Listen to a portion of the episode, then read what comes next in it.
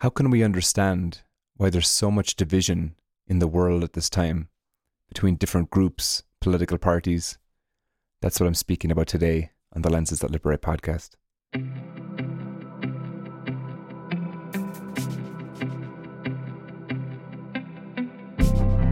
Hey everyone, it's Derek here, and welcome to the podcast. So today I'm speaking with Monica Bourgeault. Monica has recently written a book called The Change Code, and the book is based around the model of spiral dynamics, which, for anybody who knows me, spiral dynamics and integral theory have been very, very helpful for me the last few years in understanding both myself, society, politics, and so many other things. The subtitle for her book is a practical guide to making a difference in a polarized world. And that's what we're going to be speaking about today. Why this model of spiral dynamics really helps us to understand how and why the world is polarized the way it is, and the practical things we can actually do to make a difference to it. So I hope you enjoy my conversation with Monica Bourgeault. So I'm here with Monica Bourgeault. Monica, welcome. Thanks, Derek. It's great to be here. So, you have a new book, The Change Code A Practical Guide to Making a Difference in a Polarized World. I've read your book and I'm really excited to talk to you today, actually, about so many things. I think there's so many things relevant about what you're writing to what's happening right now in America, the political situation, and the Great Divide. That was actually the name of a documentary I saw a few days ago. I think it was PBS. Fantastic documentary, actually, really highlighting what's going on right now. And yeah, I'm very excited to have you here.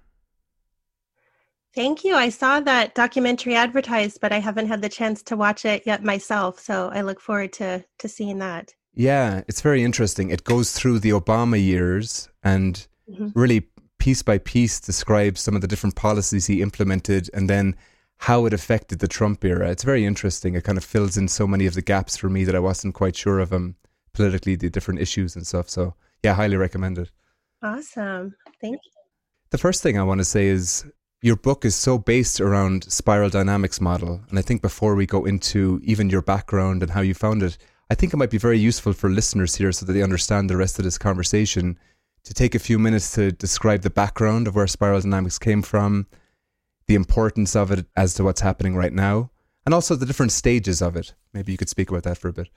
Sure, you bet. So, uh, spiral dynamics is based on the work of a developmental psychologist named Clare W. Graves, who was a professor at Union College in Schenectady, New York. And he used to teach psychology classes, and his students would come to him and say, um, which is the correct theory? You know, you've taught us all of these different models. Which one is the correct one? And it would be really frustrating frustrating to Graves to not know the correct answer. And so he set out on a journey to really find out uh, what does a healthy human being look like. And so he did uh, over 10 years worth of research with almost a thousand people and did uh, even more uh, years, almost 10 years, um, analyzing that data that he collected Mm. And what was interesting about his approach is that he didn't start off with the hypotheses that he was trying to prove. He really just set out to collect the data and let, let the data tell the story. And he had a, a group of analysts that he worked with as well that he would throw his data out to and have them look for patterns. And as a result of all of this research, really what he discovered was the underlying pattern for human change as well as societal change and evolution. And so it's extremely powerful, as you can imagine, to actually understand the pattern of change that we go through, both as individuals and societies. And there's several reasons why that's so powerful. You know, one, it helps you understand where you've been. It also gives a lot of context to where we are today including the polarization and sometimes the feelings of chaos that we have with the negative headlines and just all of the crazy things kind of happening in the world today. So it really provides a lot of context for that. Plus, one of the most exciting aspects of this theory is it really gives us um, a look at what's possible for humanity and what our potential next steps might be. And so for me personally, it gave me a lot of comfort because um, when I kind of sought out on this or set out on this journey to write this book, I just wanted to write about changing the world. But when I discovered Graves's model, it helped me understand that what we're going through right now with the polarization is actually a normal part of our change and evolutionary process. And so that gave me a lot of comfort. And then it also uh, helped me find a lot of optimism for the future, which I had lost, even though I'm a normally pretty optimistic person. And so uh, what Graves discovered were eight levels of development. And these eight levels of development are the same for individuals as well as for societies. You can also see them in groups and organizations. And so this theory has just a wide uh, applicability. You can apply it to almost any mm. situation. Uh, it's even been called the theory of everything because it is so applicable to so many different things. So, uh, if you'd like, I can just go through the the different layers briefly, the different layers of development. That would be wonderful. Yeah, I, I heard you refer to it in your book at the very start as the master code for humanity. Yes, yes, it's been called that as well. It's an extremely powerful uh, theory that can just be used in so many different ways. And so the the first layer, and I call them layers because uh, these layers build upon each other, really like layers of an onion. And so that first inner layer is the first layer, and it's also, they named them colors. Actually, Dr. Don Beck and Christopher Cowan, who wrote a book on spiral dynamics based on Graves's work, assigned colors to the different layers. And so the color they assigned for the first layer is beige. And so beige is illustrated by individuals with basic human needs. Um, they're just trying to get their basic needs met, including food, comfort, sleep, uh, reproduction, and safety. Uh, they have a almost a hunting gatherer type of mentality. And so we don't see a lot of this in our society today, but we do see it sometimes. And um, you can see this sometimes among the homeless or people with Alzheimer's or severe mental illness. You know, they're just trying to get their basic needs met. And so that's where we all start as individuals, as babies, and it's also where our society started as well. So that's the first layer. The second layer is purple, which is really focused on the family, keeping the good and bad spirits happy. Uh, it's very tribalistic. Uh, it's driven by safety and family loyalty. There's a big sense of belonging and connection. And um, magic and rituals are also really important to individuals in this layer. The third layer is red, and it's focused on action and assertiveness. Uh, individuals in red see the world as a dangerous jungle full of threats, and that they survive by taking domination over those who are weaker. Um, it's very power driven, uh, it's very dominant, self centered. They believe the world is full of threats, and it's a take what I want kind of mentality. So, um, do, can you think of anyone that you know that yeah, I might can think of a few for sure fall into the red? Absolutely. Yeah, for sure. And even some celebrities, you know, like a Rambo type of yeah. um, persona could probably fall into this category as well. What type of societies would you say are still living at this stage of development? There are. There's uh, definitely some parts of the Middle East that mm. probably mm. still fall into this red area. And that's part of the challenge, I think, is that a lot of people who live in the Middle East uh, see what we have here in the West and they really want to move to this next layer. But there are controls and a, a governance system that keep them in place. And so it causes a lot of frustration and that's what causes a lot of you know possibly terrorism those types of things when you get trapped in a layer that you're trying to move out of. And so um, so we do see that some there. You mentioned in your book also mob bosses and the mafia. That's another example of red is it? Yes. Yes for sure. And they get to be mob boss by being the toughest person and yeah. by taking anyone out that gets in their way. So that's definitely very um, very much red Probably somewhere like uh, Russia too, with Vladimir Putin and the way he rules. It's a very red way of ruling, you'd say too, right? Yeah, there's definitely a lot of red for sure. I would say there too as well. Although I think they're starting to move into some of the other layers as well. So yeah, uh, it's never completely cut and dry. So absolutely, yeah, that's a good point. And just to say, as you're as you're moving through these layers as well, what you mentioned in your book, as we move through these different layers, we go from an I phase into a we phase, and we go back and forth as we go up the spiral. Yes, that's right. And so um, back at beige was very much I focused, individually mm. focused. And what happens is it's like a pendulum that goes too far one direction, mm. um, that it has to go the other direction to counteract. Uh, you know what's been happening and so you see that between the layers and it moves from i to we or very communal mm. and so we're actually in the midst of that type of shift right now which we'll talk more about in a bit as well so then the fourth layer is the color is blue. And this one is really focused on righteous order. So in the blue layer, there's one right way to do things. So if you follow the right path, you will get your rewards later. So it might even be in the afterlife.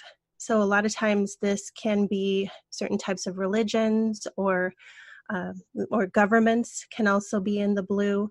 There's a really clear uh, right and a really clear wrong, and there's not much in between. It's very order driven, it's very purposeful, uh, stability, it's very moralistic.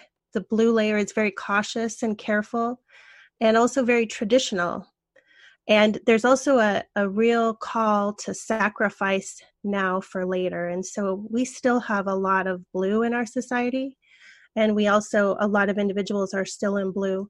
But of course, we all have blue uh, in in those layers that build upon each other. Yeah, is, is it Ken Wilber or Don Beck that says it's like it's almost like we have a center of gravity inside of ourselves in an overall way that we may have many different aspects of us. I think Ken calls them like lines of development that we have different parts of us that may be in different phases, but overall we're gravitating around one particular stage in our lives. Yes, and and we definitely find that although you know, as you say, individuals are complex. And so sometimes an individual may reflect one color at work. And then when they get home and they are able to be more them true, their true selves, they may reflect another color. Um, but you're right, we do have kind of a, a center core of gravity. So great. So then we move into the fifth layer, which is orange. And orange is very materialistic. It's very much driven by technology, scientific advances, and competing to win. Uh, the individuals that are in orange are very success driven, uh, but there are many right paths, unlike the blue layer. So there's lots of ways you can do things. And again, like you mentioned, it, it went from a we communal focus, which was blue, to now orange is very individualistic. And so our society is actually primarily in this orange layer right now, although we're in the process of moving out of it. And so um, we're starting to see some of the effects of that. So, one of the things about these layers is that uh, they solve problems from the layer before, but they also end up causing their own problems uh, when they go too far. And so we're starting to see some of the problems of going too far into orange, you know, with the plastics in the ocean and um, the kind of corporate greed that's taken over a lot of our society. Uh, those types of things are examples of orange going too far. And so that's why we're starting to see a shift now to the next layer, which is mm. green. Um, green is very much uh, focused on healing the self and healing the planet uh, it's focused on equality and creating networks. There's a, a, an importance for values consensus and uh, decision making. They like to have everyone agree, and they really dislike hierarchy. So they want to uh, get rid of all hierarchy and have everyone on an even playing field. Um, they seek inner peace. Uh, everyone's equal, and political correctness is really important in the green layer. And so we're starting to see that emerge as our our core layer of our society, um, which is causing a lot of the tensions right now. it Yeah. And you can also see signs of that um, as you go through society. I always find it interesting. I, I do a fair amount of traveling, and you know, you used to see um, uh, Cinnabon in every single airport, you know, in every corner, and now you see green smoothie stations and mm, yeah. uh, that sort of thing. Not at every airport, but a good number of them. You're starting to see that shift um, into that more healthy, heal thyself, heal the planet focus, even at our airports. So. So these are all referred to in, in the model then as as first tier stages, and then we're going to move into something a bit different, right? Yes, and this is where it gets really exciting. And so Clare W. Graves, uh, and in fact, he had to go back and check his research because once uh, some individuals moved in his study from green into yellow, they no longer fit the descriptions. And he realized this was something totally different. Mm. And so it really puzzled him for a while. And then he began to study it and realized it was um, the evolution of a, an entirely new layer. And it, he calls it second tier. And he actually created an article back in the Futurist, I think it was 1974, called Mankind Prepares for a Momentous Leap. And what he's talking about is the leap from the green layer into this yellow layer, which he uh, says is the start of what he calls second tier. And so, second tier layers are able to handle more complexity than all of the first tier layers combined. And so, all of these layers are um, based on our life conditions that determines where we are within the different layers. And so, this yellow layer has just a tremendous amount of coping ability uh, they are also able to really use both sides of their brain. Um, there's a, a, release of a lot of fear and anxiety. They're no longer driven by fear, mm. which is one of the predominant signs. They're uh, very focused on personal freedom, so it does go back to an individualistic layer from, from green, which is communal. But they understand that they can do it without harming others or without uh, excessive self interest. So they're focused on themselves, but they're doing it in a way that doesn't hurt others and without too much self interest. They really demand open systems. Uh, functionality is really key. One of the things about uh, functionality is they are able to look at all of the different kind of theories and belief systems and research out there and really pick the best of all of it so they don't get tied into one type of dogma or one type of belief system. They're able to see beyond that and really able to pull out the best to create what's really most functional. Uh, they are driven by flow and flexibility.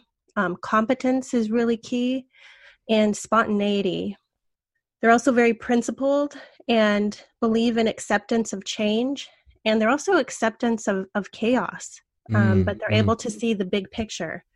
So, one of the things that's really unique about individuals and societies uh, that are in yellow is that they understand that we have individuals in every layer that we just talked about, every value system layer, and that it's always going to be that way, and you can't change people necessarily. So, you really have to be able to meet people where they are. And so, if you're in a, the yellow layer, you're really able to do that. They're almost like um, a chameleon in the fact that they can interact with individuals in every layer and really relate to them and understand their perspective while also understanding how they fit into the whole.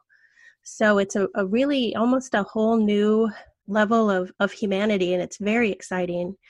And of course, we do have individuals in our society that are already into yellow, and maybe even mo- moving into the next layer. We just don't uh, have any societies that are fully into yellow yet. So then we come to the the last one we're going to discuss at least at this stage of our evolution that's around. Yes. So the eighth layer is turquoise, and turquoise is still second tier, so it still has um, this capacity to deal with all of this complexity.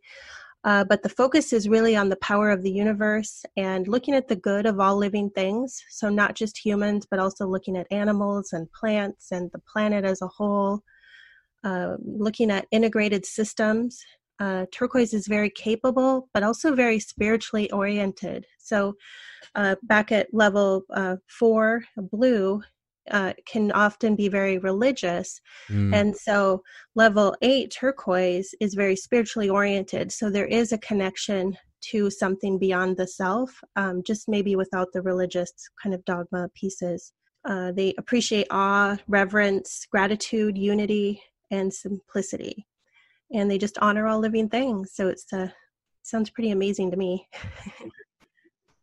There's a lovely sentence here in your book that I just want to emphasize before we go forward, which is around describing the system versus types of people. You say in your book, you say the system describes systems within people and not types of people.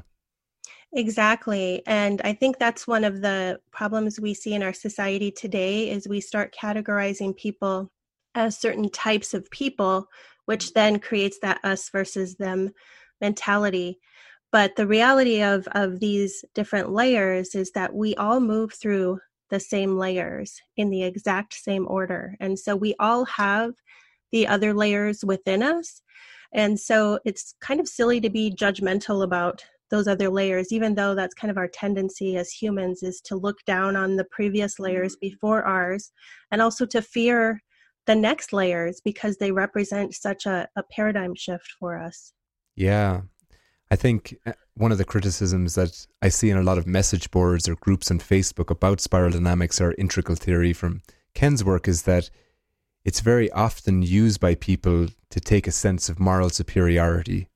And and it is very subtle actually. It's a sense where because I understand this, I must automatically be in at least a green or yellow stage of development, and therefore you know, whoever else is in a blue stage or whatever is, even though it's not said explicitly, it's just sort of implicit in what's happening that clearly I'm I'm further more evolved. So it's like how can we hold this map in a way that we can use it that we're not using it to bolster up a false sense of self at the same time.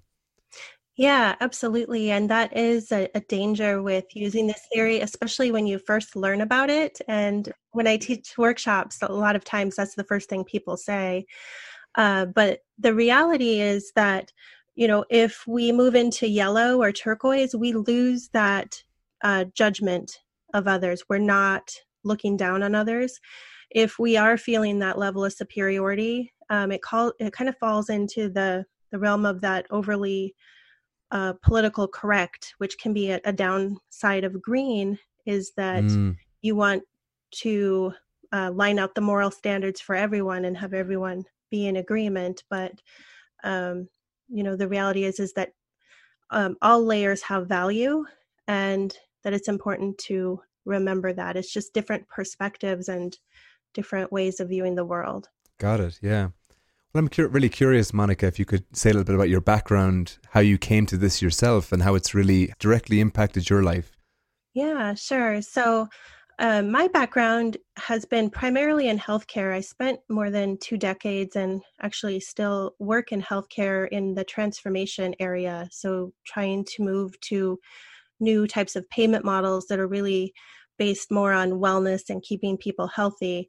Uh, but I've also worked uh, with entrepreneurs, I've done a lot of consulting and business development, those types of things. Mm. And then I uh, wrote an article a number of years ago that was in Huffington Post called Seven Ways to Change the World, uh, just because I've always had a need to try to make a difference in the world. And even, you know, five, six years later, I was still getting emails from people around the world that said that that article inspired them to take positive action. And so it really showed me the power of a simple but optimistic message to share with people and it also is kind of what prompted me to write the book. And then I, I feel like once you really step into something that's out of your comfort zone but you you fully step into it that the universe begins to work with you. And so all of these doors began to open for me. And literally within the first month of me deciding to write this book i heard about a class on spiral dynamics which i had never heard of even though ah. i have a a bachelor's degree in psychology and a master's degree in management and organizational leadership. So you would have thought I would have heard of spiral dynamics, but for lots of reasons, uh, it's not necessarily in the mainstream curriculum. Yeah. So I thought, well, that sounds interesting. But then after the first class, um, to say I, it, it blew my mind is an understatement. It completely changed the way I looked at the world. And um, as I mentioned earlier, it gave me so much comfort to know that some of this uh, stress and chaos that we're going through right now is part of a normal change and development process. And then when I learned about second tier and what was possible for humanity, I got really excited and felt like, you know, I want to share this with other people who are in the space of change and transformation because I could see how it could be applied to so many instances of change, you know, change leadership and change development around the world, uh, including, you know, applying it to some of the the hot spots we see around the world. Mm. Do you think most of the people who'd be interested in this conversation in your book and in the work that you do, that they'd be primarily coming from yellow if you're speaking about these higher stages? I'm curious your experience of the people you interact with. Who's attracted to this conversation in your experience? Yeah, I you know I have found uh, individuals in green uh, are really uh, interested in this theory, and I think that's part of what explains why Graves's model didn't really take off because he really started bringing this out to people in the 70s where our society was yeah. you know maybe at blue or just moving into orange um, or actually probably was in early stage orange at that time. Uh, so there wasn't the inner self reflection and inner development and growth that you start to see at green. And one of the things that develops at green that I, I feel like is just a game changer is the the sense of empathy that really develops at the green level. And so we go from seeing what's happening in the world and having some sympathy for other people to actually being able to feel what they feel mm. uh, that sense of empathy and i feel like a lot of people are stepping into that empathy right now or have maybe been there for a while and it can be really stressful and overwhelming because all of a sudden you're feeling highly sensitive and you can feel you know deep pains of what's happening to other people in the world and animals and those sorts of things and so people are starting to look for solutions to mm-hmm. Really help the world uh, as well as to help heal themselves yeah as i think i mentioned to you at the beginning what excites me most about having a conversation like this with you and this model in general is how can i as an individual contribute towards healing or helping or even adding less to a divided society in America. Like you said, on a personal level, I came across this model a few years ago and it just blew my mind. I came through, I came across it through the integral theory of Ken Wilber and I was just mesmerized by it. I just thought this is unbelievable. I'd heard about it for years and years, but I obviously wasn't ready to hear it or integrate it in a particular way. But over the last few years, as I've been considering it, it's really occurred to me more and more the value it has for American society because it sounds like for both you and me, we're seeing American society and the divisiveness through a particular lens right now that's giving both of us hope that we're actually not lost in the, yeah, this tremendous division that's happening. One of the things you mentioned in your book, uh, the Russell effect, you're talking about that on the extremes and the polarities of any situation, the extremes are always the most vocal people and I think often that can even seem like things are even more polarized than they are. What do you think is happening in terms of the spiral model, in terms of the political polarization that's happening these days? And maybe just saying a little bit too about these different value systems of blue, orange, and green and where they align roughly with the political parties or with what's happening right now. I'd be curious to your take. Yeah. Um, so there's a lot there to unwrap, but um, yeah. basically, what I discovered in doing my research, and I, I really was overzealous in my research about polarization. I, I went down a lot of rabbit holes, but had a had a great time because I felt like that was so key. Because if we're not able to even talk to each other, how are we going to solve these problems together? And so I felt like we needed to get to the root cause of polarization. And what I discovered is that individuals are not as polarized as it seems. So there's a study out there um, called uh, by hiddentribes.us that has surveyed thousands of people across the United States. And what they found is that most individuals fall either slightly left or slightly right of the middle. And so for the majority of us, we really don't feel like we're represented by either political party. Um, mm. And then what's happened with our political parties, some of it is due to the way that funding comes to candidates and uh, just the way our political system is structured, that the political parties have each become more extreme. And like you said, the Russell effect, the individuals that um, are the most extreme are the ones that are willing to spend the most money on political campaigns to try to get their point across. And they're mm. also the loudest and most vocal. And so it creates this um, unhealthy cycle of uh, exaggerated polarization. So we have these political parties that are uh, polarized. And then we have the media that tends to focus on those sensationalized stories. So you don't see a lot of stories on the news of people that are in the middle with moderate views. You see people that are far left and far right. And so that's what also ends up on our social media. And so as a result, we start to view people from the other party as being far worse than they actually are, or farther to the left or the right than they actually are, unfortunately. And we're really in just kind of that unhealthy cycle uh, at the moment and it's a, it's a challenging one to break. Do you agree with the generalization that I've heard in lots of places that say the Republican Party is more generally in a blue stage of development? The traditional Democratic Party, more of an orange value system, and then the more progressive wing of the Democratic Party, say Bernie Sanders and AOC and other people, are more in that green value system. Do you resonate with that?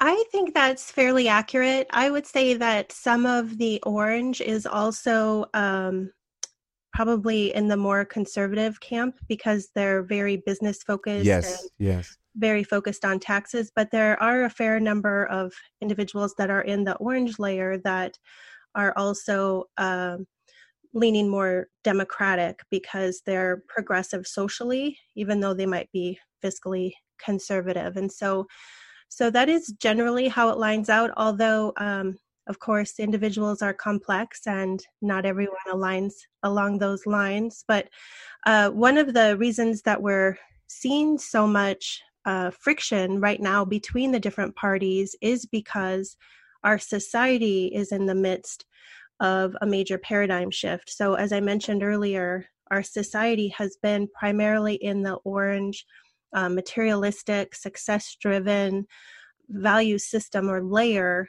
for a number of years since the Industrial Revolution. We've been in this orange layer.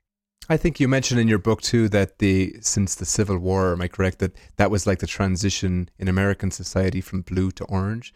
Is that right? Yes, it was. Yep. And we're starting to see, unfortunately, a lot of the same polarizations that were um, in our country at the time of the Civil War. In fact, my mentor, Dr. Don Beck, wrote his PhD dissertation on the causes of the Civil War. And he has a lot of concern for the times right now because we are seeing a lot of the same types of divides that we saw at the time of, of the Civil War. But that's when we transitioned into orange. And um, now, you know, it's gone too far. Like I mentioned, people are getting frustrated with these corporations and that we're not able to earn a sustainable living, but these corporation, you know, CEOs are making many millions of dollars and we're starting to see the effects of our pollution and the effects of you know plastics in the ocean and um, fires in australia. All of these things that we've had some sort of role in mm. uh, from orange being you know too far that there's a correction. And so we're beginning to realize okay we need to start healing the planet and part of that is healing ourselves and making that shift but uh, as you can imagine, a lot of businesses and individuals don't want to make that shift because they don't want to you know not make as much money or some of those things. And so it begin and it also it really threatens their core belief system is really the issue with it. And so we're starting to see those value systems clash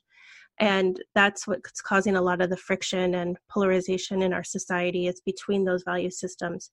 We also live in an interesting time in that we have the most active value system layers than at any time in human history. And so that adds another layer of complexity to our situation as well. Fascinating. What's happening, it seems. So, if we're at this orange stage, and just to be clear, when we say we're at this orange stage, we're not talking about everybody being at that stage. It's more the center of gravity as our society, as you were saying, after the Civil War has moved into that place. But at the same time, many people still felt their center of gravity in this blue stage of development, this traditional stage. So it seems to me what's going on in America right now is both that we have to include the past and really be healthy advocates for healthy blue values, while at the same time, we're being asked to make as a society this transition into this green way. And it seems like both of these things are actually active in American society right now. Yes, absolutely. Um, in fact, you mentioned Ken Wilber earlier. He recently wrote a book um, about Trump and a post truth society. I think it's called That's something right, like yeah, that. yeah.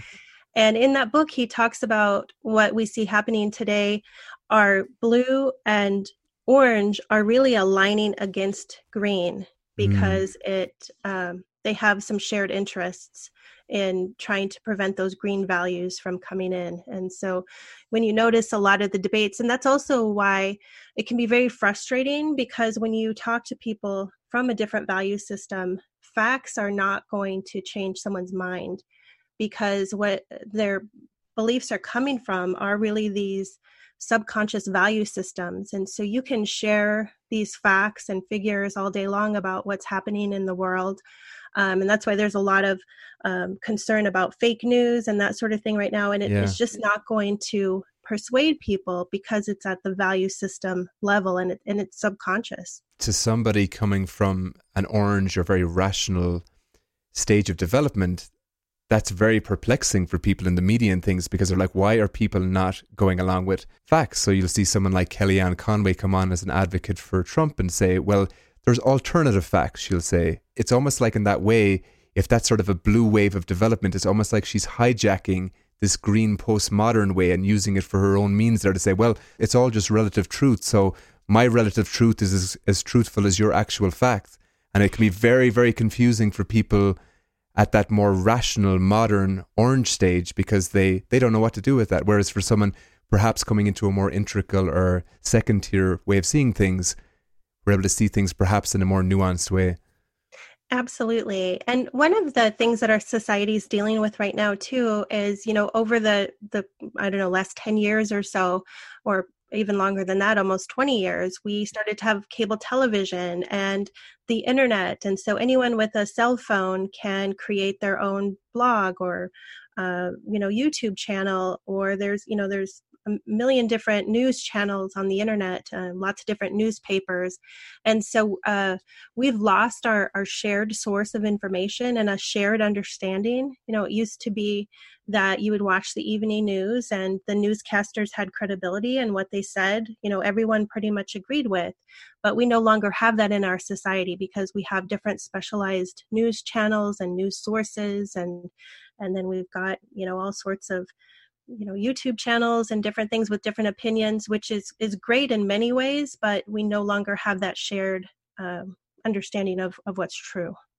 It's like exactly the the natural sense of being challenged or confronted by what's happening in the world. It doesn't challenge where we are in terms of our center of gravity and it's easier for us as human beings to just choose sources of information and we're all guilty of that that that agree with us, and it's much easier. And suddenly our Facebook feed just becomes one steady stream of agreement, and we weed out anything that feels anyway uncomfortable to us.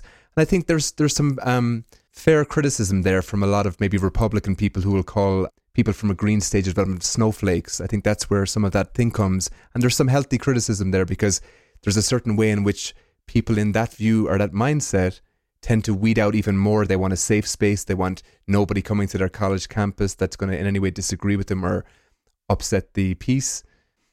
Yeah, absolutely. There's um, definitely merit, uh, I think, from from all the perspectives. And one of the challenges of the green layer is that political correctness. It, it's it's a good thing, and there it's well intentioned. Yeah. But it can be taken too far.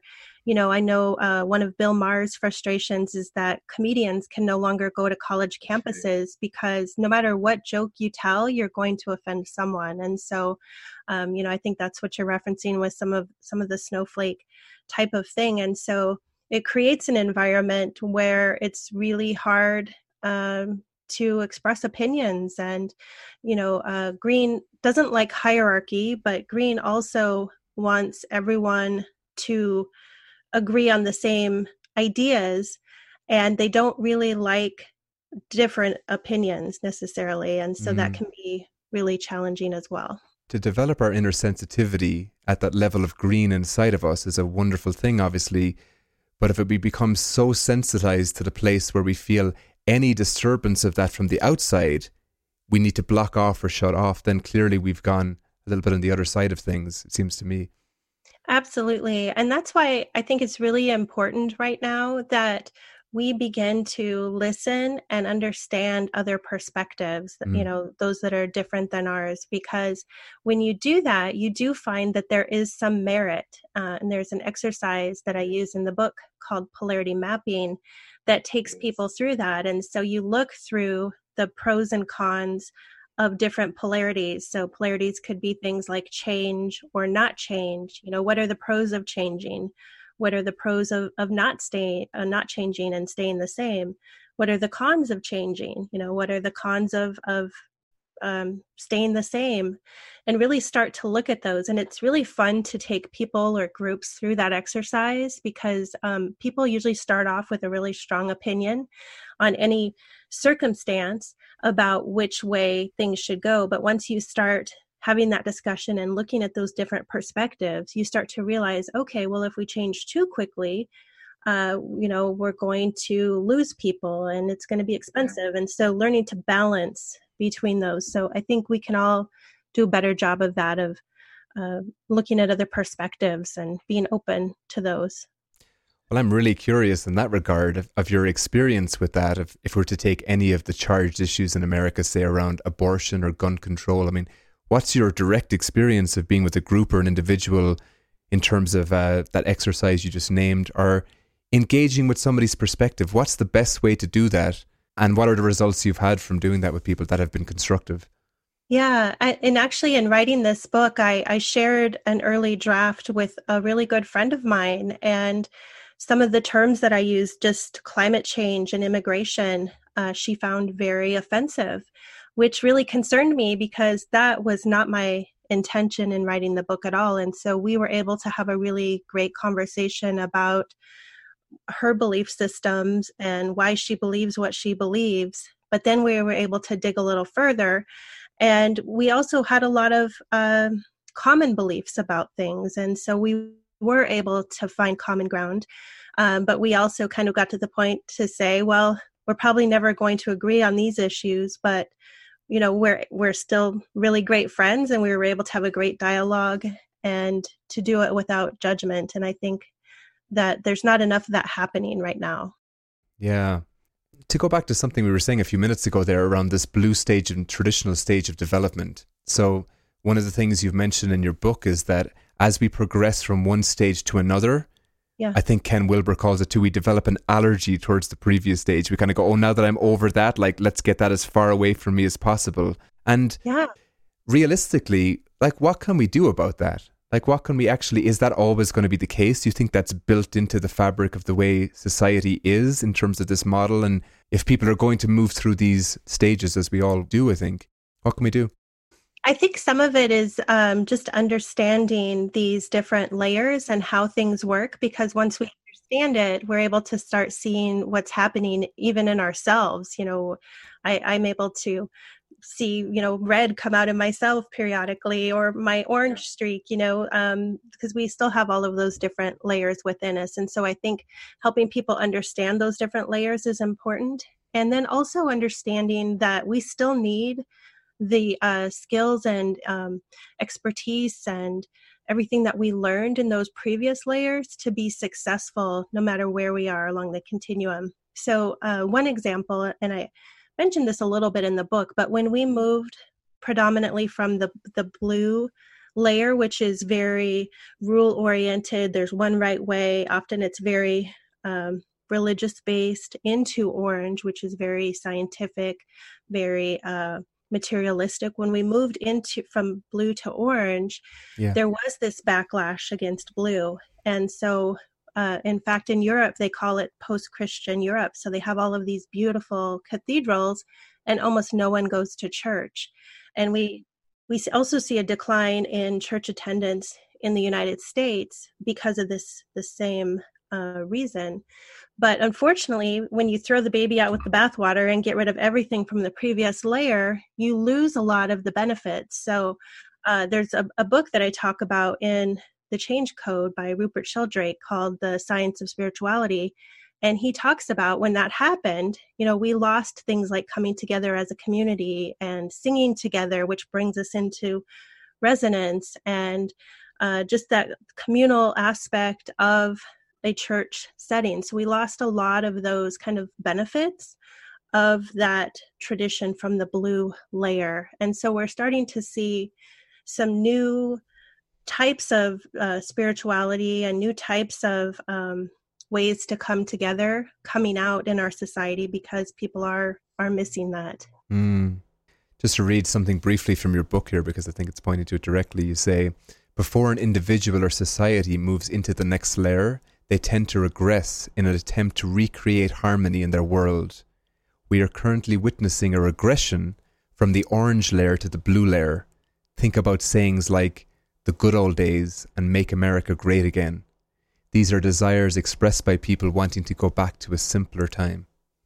Yeah, and that's exactly what we see happening. So, what pushes us from one layer to the next is that our life conditions have become more complex.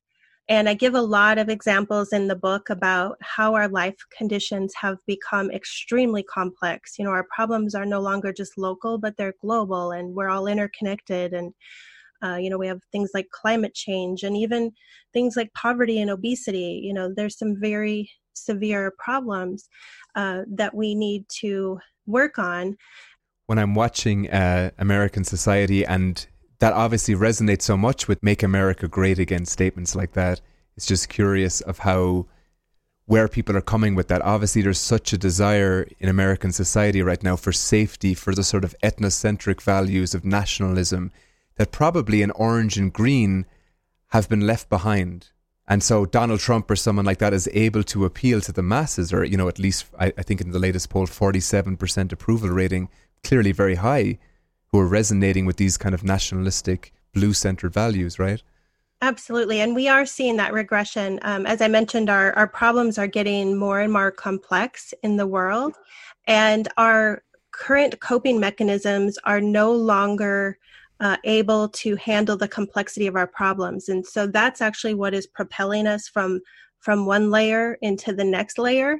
But people don't like to change you know just um, by nature we don't like to change. And so part of our change process is instead of just moving smoothly from one layer to the next we do regress because we start to look for times when things used to work and so we begin to look back through our lives and think, when did I feel good? When did things work before? And start to look for some solutions by going backwards but what that does is it actually creates additional tension. And so it's like pulling the band back on a slingshot, it mm-hmm. creates even more tension.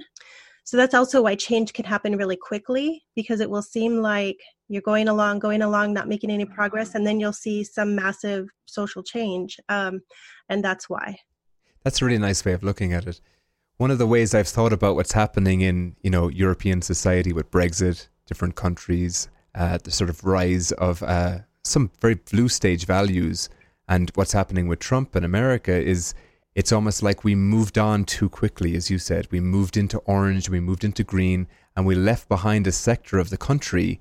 And through the Obama years, perhaps we thought that these people no longer existed in a certain sense. We were vastly underestimating the amount of people who were very much at that blue stage center of gravity.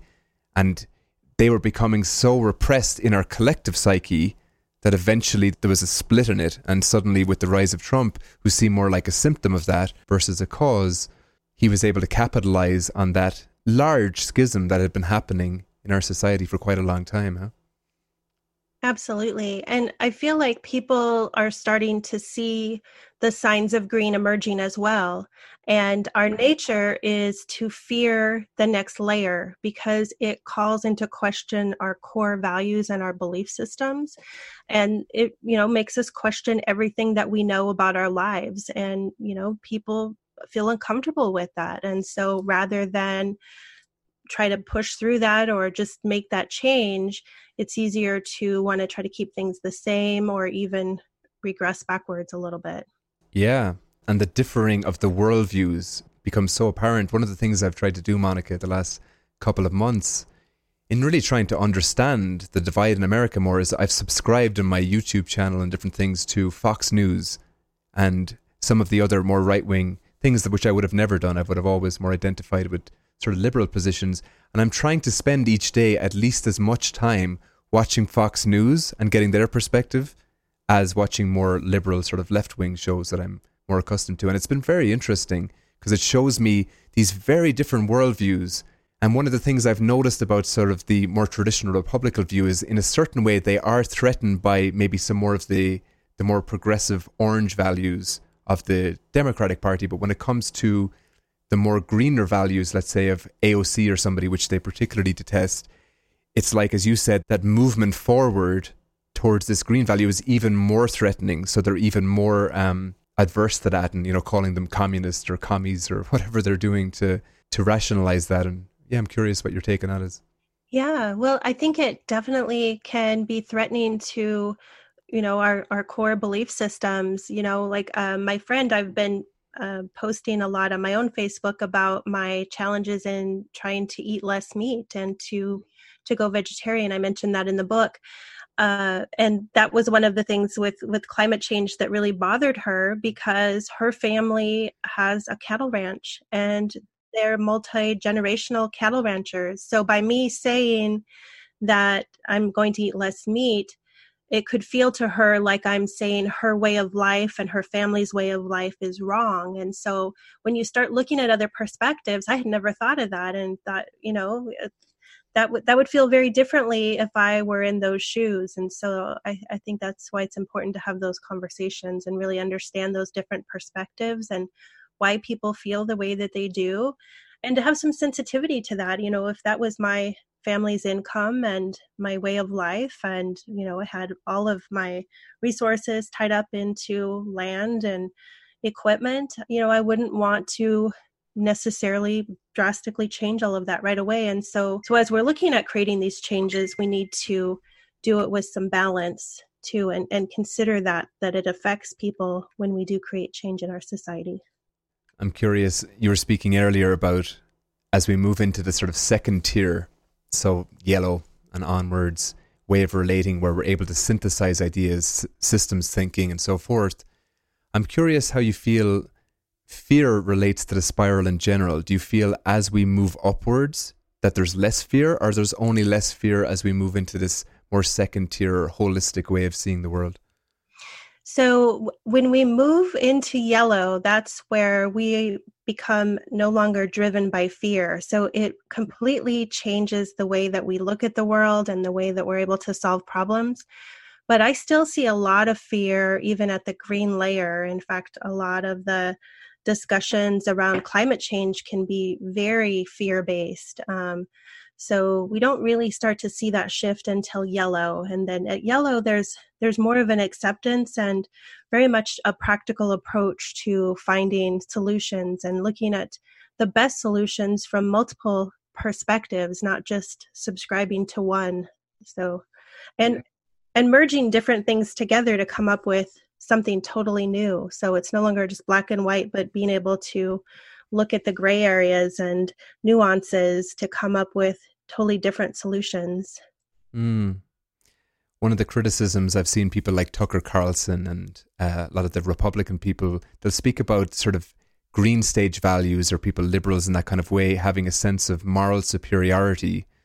And I've been thinking about the model recently, spiral dynamics, and how it does seem as we elevate ourselves or go forward through the spiral, through the different stages, in a certain way, our circle of care, Ken Wilber talks about moving from egocentric to ethnocentric to world centric to cosmocentric. It seems to, that feels very true for me that that seems to widen. But at the same time, I was thinking about it, that does not necessarily mean that just because we have a wider lens of viewing the world, that we're treating individual parts of that with more compassion.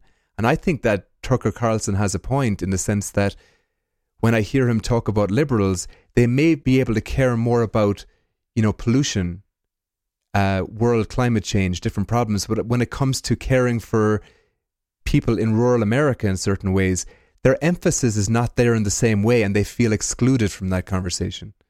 Absolutely. I think it goes back to my example of, of talking with my friend about her challenges with climate change and, and eating less meat you know she's not opposed to either of those things. She just wants to be able to create change in a way that still has some um, you know respect for their family and their tradition and they want to know that they have a place in this new paradigm and change as well. And so that's why i think we're going to have to really start working together and mm-hmm. acknowledging those other perspectives and not just assuming that you know things are one way because there are a lot of different perspectives to consider well, one of the things I really liked about your book was you had these steps for finding common ground. And I'd like to get into that in a bit of detail here because just practically for people, if they're listening to this, perhaps they're coming from a liberal slant, perhaps they're coming from some different place, but how can we relate to other people in a practical way that at least when we go to sleep at night, we know that in that day we didn't contribute to more division in our community, in the country, what can we do practically? Because obviously, as you said in your book, these are wicked problems, wicked problems being things that are very complex and difficult to solve. So clearly, these different ideological standpoints and stage development ways are not going to change and synthesize overnight. But what can we do practically to, to help that or at least not contribute to the problem? Yeah, absolutely. There's some really practical things that we can do. So, you know, one, it, it, starts by listening and having conversations with other people, even with other perspectives, because once you understand where someone is coming from, even if you don't agree with them, it really helps you start to realize that like we were just talking about that the problems are wicked but that person is not wicked that's a lovely way of saying it yeah yeah and i think that that's a really important shift that we need to make that they're doing the best that they can just as we are in their life conditions and their their circumstances and that they have a different perspective of the world. And so um, understanding that and then working together is really how we're going to find solutions going forward. Because I, I saw a great quote when i was doing some of the research in the book is that you can't you can't move a country forward when you're calling half the country deplorables you know you, exactly. you have to start to to bring people together and you know honor their perspectives as well yeah and i see that every time i turn on fox news or almost every time that's quoted so often as a badge of honor now like oh, yeah. oh we're, we're the deplorables and it's used and so all it has really done is create more division even though they were trying to rally the Hillary Clinton and John Podesta people, whoever put that out, were trying to rally their base, mm-hmm. they were mm-hmm. actually just part of the same problem. They were coming from another very separate viewpoint and us against them. Exactly. Yeah. So, you know, listening to other perspectives and then finding that common ground is really important. Um, being respectful, just some of those basic things that we learned in kindergarten, you know, being kind to each other and being respectful, taking care of others. You know, our society used to be uh, really big on taking care of our neighbors and taking care of our community and those sorts of things. But today, our societies, a lot of us don't even know our next door neighbors mm. or the people in our neighborhood. And so there's some a lot of things that we can do just by getting to know the people around us and starting to support each other in our local neighborhoods and our communities and bringing that sense of of uh, community and bonding back together uh, is really important. You said something really nice in the book. You said that as we moved into orange, technology replaced human connection. Yeah, and we see a lot of that. So social media, you know, now we're more connected than ever, but that we also see more people feeling lonely and disconnected than ever because they're wanting true connection, but our social media connections are not that meaningful connection you know it's like having a conversation standing in line at the grocery store it's not a, a deep meaningful conversation and a lot of times the social media is replacing those deeper interactions that we really need to be healthy and happy as humans. So yeah just to reiterate what we were saying earlier as we're moving through this spiral it's like each stage of the spiral has both healthy manifestations of it and unhealthy.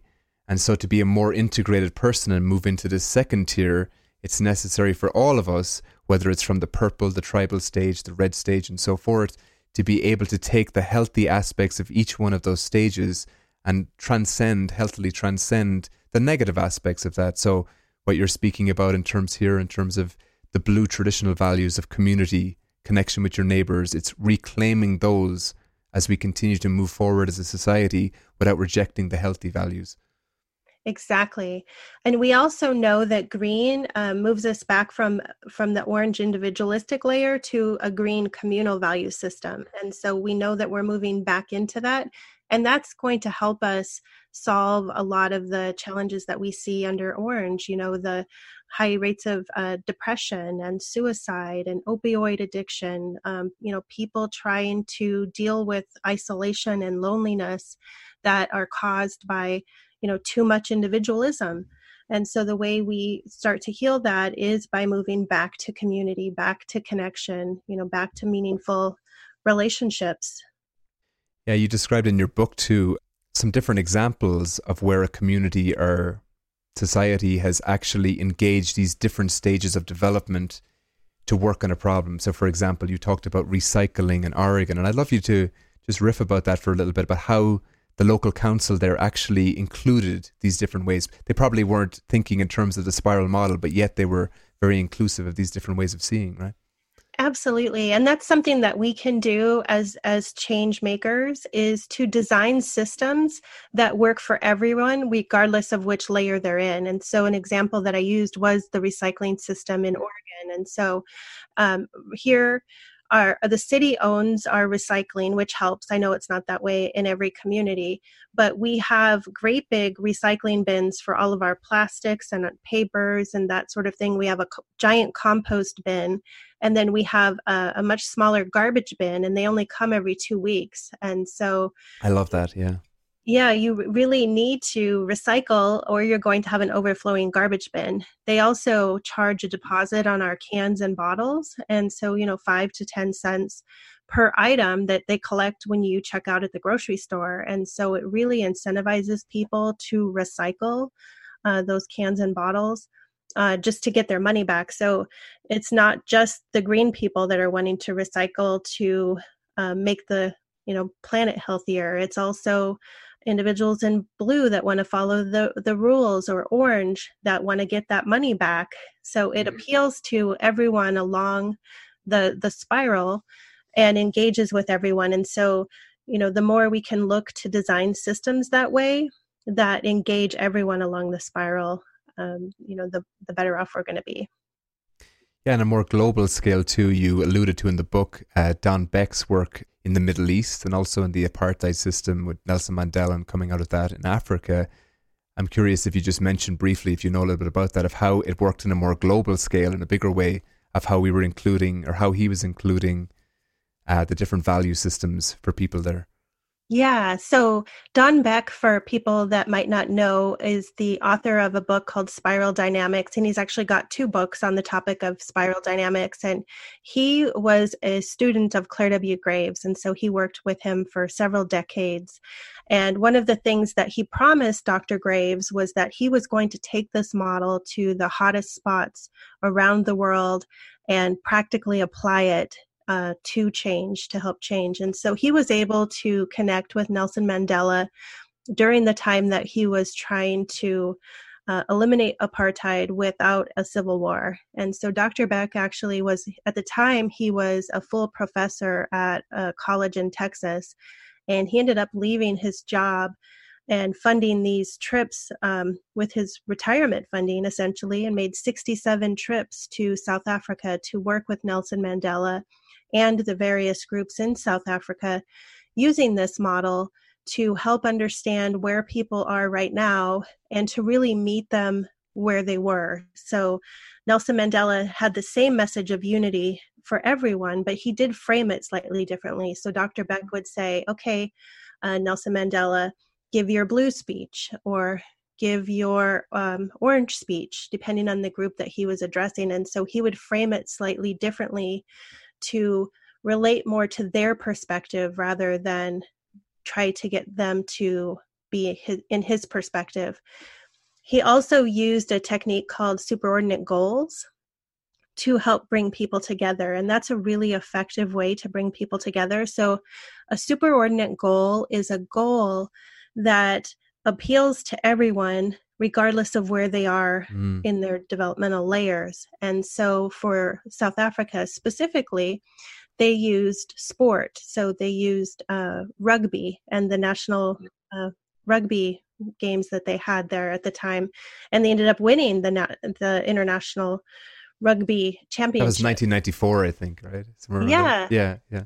And so that was how Mandela was really able to unite groups, really diverse groups and racially divided groups, uh, through the use of this superordinate goal, and also by, by understanding the underlying value systems that were in place and really appealing to those because what Dr. Beck says and what they really learned is that racism wasn't necessarily the root cause. It was really these underlying value systems was uh, the root cause of a lot of the the tensions there. So that's really interesting. Yeah, I think one of the things I've noticed in looking at this model and understanding things in this way is that for the left in America, it's often very easy for them to criticize the right as being racist and in understanding this model more, things are a lot more nuanced than that. And to label everything as racism is actually a very black and white way of looking at things, if you pardon the pun. Absolutely. Yeah. And I think we need to look at these deeper value systems to really understand where people are coming from and, and understand their perspectives and not just la- label them as a racist or exactly or other things that we hear today. Yeah. As you were saying earlier, moving from certainty inside of ourselves to curiosity, where we're actually much more, when we're talking to a friend or we're watching the news, we're more curious and we're slower to jump to a, a definite conclusion about what's happening. And we're open to more perspectives. And yeah, that's an interesting way of looking at things. Yeah, I think that's a great way to say it the curiosity aspect. Trying to understand others without without just judging them. Something else you were speaking about in the book, Monica, is like it's not even necessarily the best thing to have people move up the stages. And obviously, if somebody's listening to this, it can easily sound like obviously if, if green is more inclusive and if yellow is all all pervading in systematic thinking, then it sounds like a better thing. So I'm curious if you could elaborate on that. Yeah. So uh, one of Graves's um, colleagues at the time was Abraham Maslow. So hmm. anyone who's studied psychology is probably familiar with Maslow's hierarchy of needs. And in his hierarchy of needs, one of the the top layer is called self-actualization. And that was actually something that really bothered Graves because when he began to do his research, he realized that uh, every layer can actually have self actualization in their own layer. So, individuals, depending on their life conditions, they can be very happy and self fulfilled and content at every layer and really living their life purpose. So, uh, it's not necessary in every con- every situation to move to the next layers uh, based on your life conditions.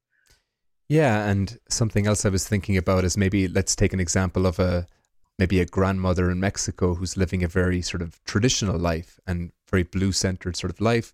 And she really cares for her family. She's got tremendous love for them. Somebody who's at a green stage of development and who's living in a big city may not have as much compassion, love for the people closest to them as this person from a, a blue stage. And I think that's something that's often confused as well in this model. Huh?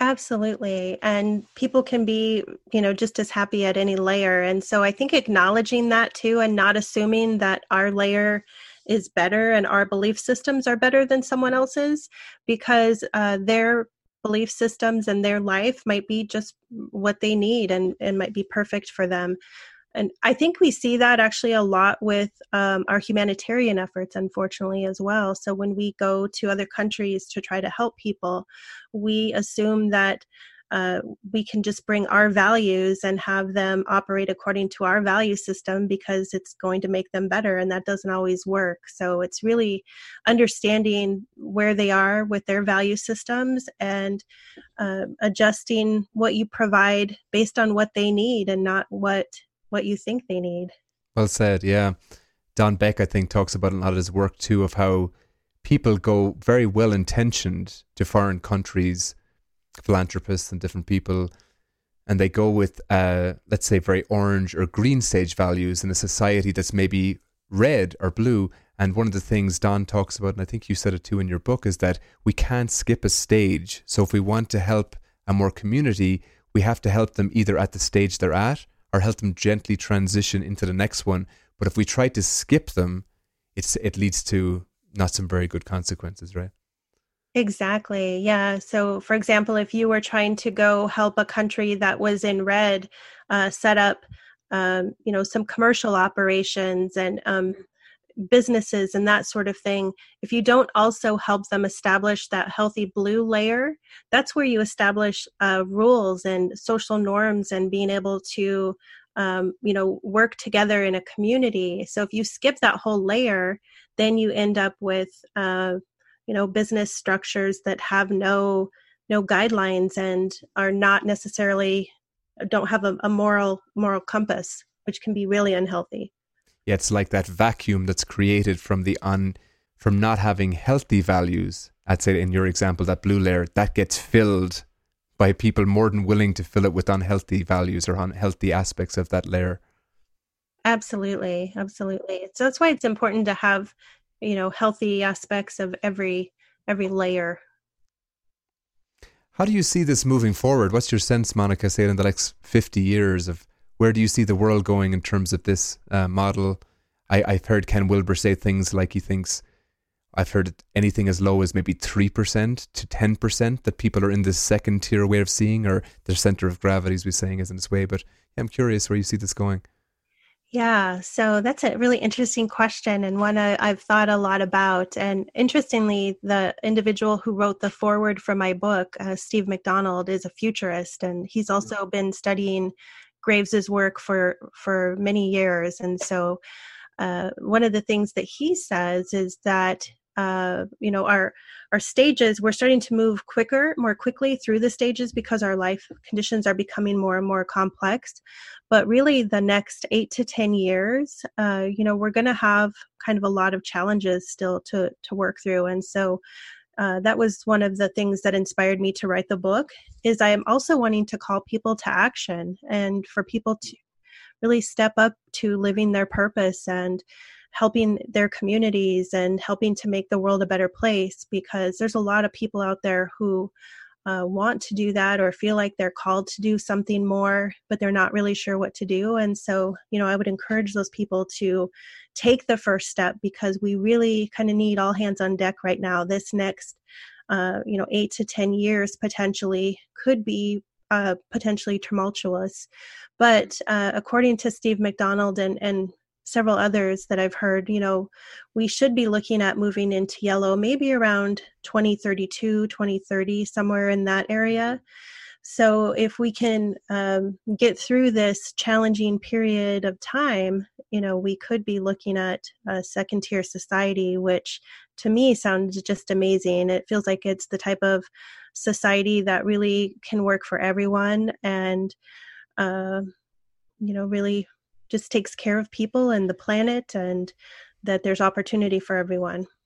That's very interesting. That sounds almost the exact same timeline. I've heard futurists like Ray Kurzweil speak of this this singularity, the point at which technology in the space of a few seconds will outshadow human intelligence. We'll be in a very different world. It's very interesting that the, that sounds about the same timeline that people are predicting that we may move into more of a second tier uh, state of consciousness as a, a collective. Yeah, it's it's an interesting time that we live in, and uh, it's going to be lots of change. I think we all need to get comfortable with change and com- uh, comfortable in navigating that change and helping others navigate that change. Um, I also think people who are kind of called to serve and called to make the world a better place that we really have a role to help during this transition and to help create that new future and help envision what it looks like and uh, create a nice place for people to land once we, we move through this. Something very practical for people you spoke about in your book, as I've said already, that it seems like news right now is so polarized. You know, as I said, Fox News kind of often holding up that blue way of thinking, CNN and other people that more that orange, moving into some green, and maybe some of the more left wing shows like the Young Turks or Secular Talk or Kim Iversen or some of these people very, very uh, open with green values.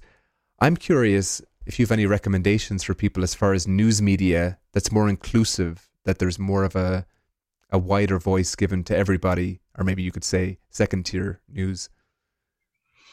Mm, that's a great question. I do cite a couple of sources in the book. There's, a, and I'm drawing a blank on what it's called right now, but it is on the resources page of my website. There's a, actually an email newsletter that comes out daily that gives you uh, both perspectives on each side of the story.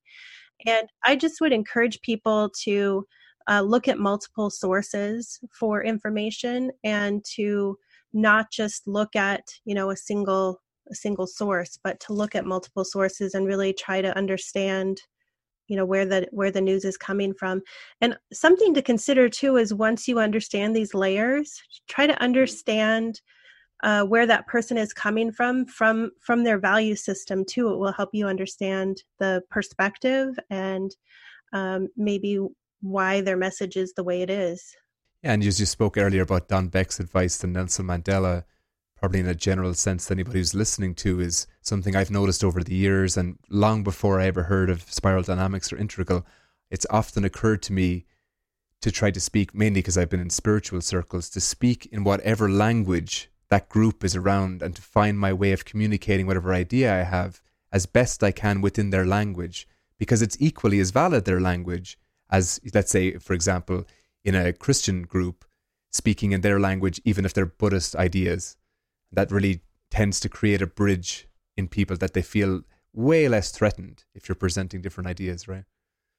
Absolutely. I find that myself. I, I volunteer with our conscious capitalism uh, chapter here in Portland, and we're getting ready to do an event. And so we were just talking about this actually because we're trying to get corporate sponsors, and some of those are still very much in the in the orange paradigm you know eh, they have shareholders that they need to make happy and they need to have profits and all of those sorts of things. And so to go in and talk to them about how they should become a conscious business or you know do the right things for their employees and the planet and join our organization and sponsor us uh, you can really frame those same uh, principles in a different way that appeal more to an orange value system. And so um, being able to be kind of flexible and understand, uh, really meet the person where they are and not just come in with just your perspective, but being able to to incorporate their perspective. Mm. I'm curious, what's exciting you most these days? What's really interesting you in terms of your own development or in terms of this model? Is there a particular angle these days that's really juicing you up?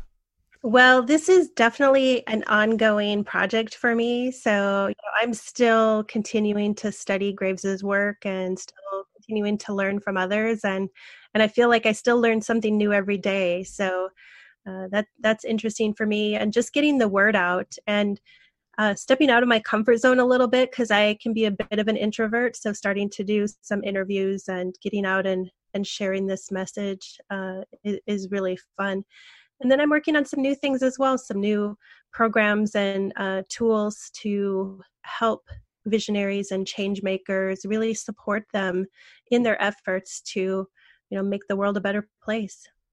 And if people want to find out more about the work you're offering how can they do so?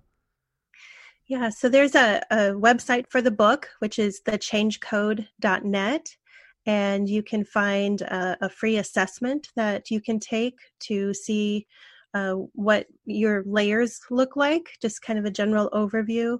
Uh, there's also a resources page with lots of great resources to learn more about this theory uh, and information about the book as well as, as myself. Wonderful. Yeah. Well, thanks so much for joining me, Monica. This is really rich. I really enjoyed it. Thank you. Thank you for having me. I really appreciate it. It was a great discussion. My pleasure. Thank you. So that was my conversation with Monica. If you'd like to find out more about her work, as she said, you can go to her website, thechangecode.net. And if you'd like to find out about the work I do through the Lenses That Liberate model, you can go to lensesthatliberate.com. Take care, everyone.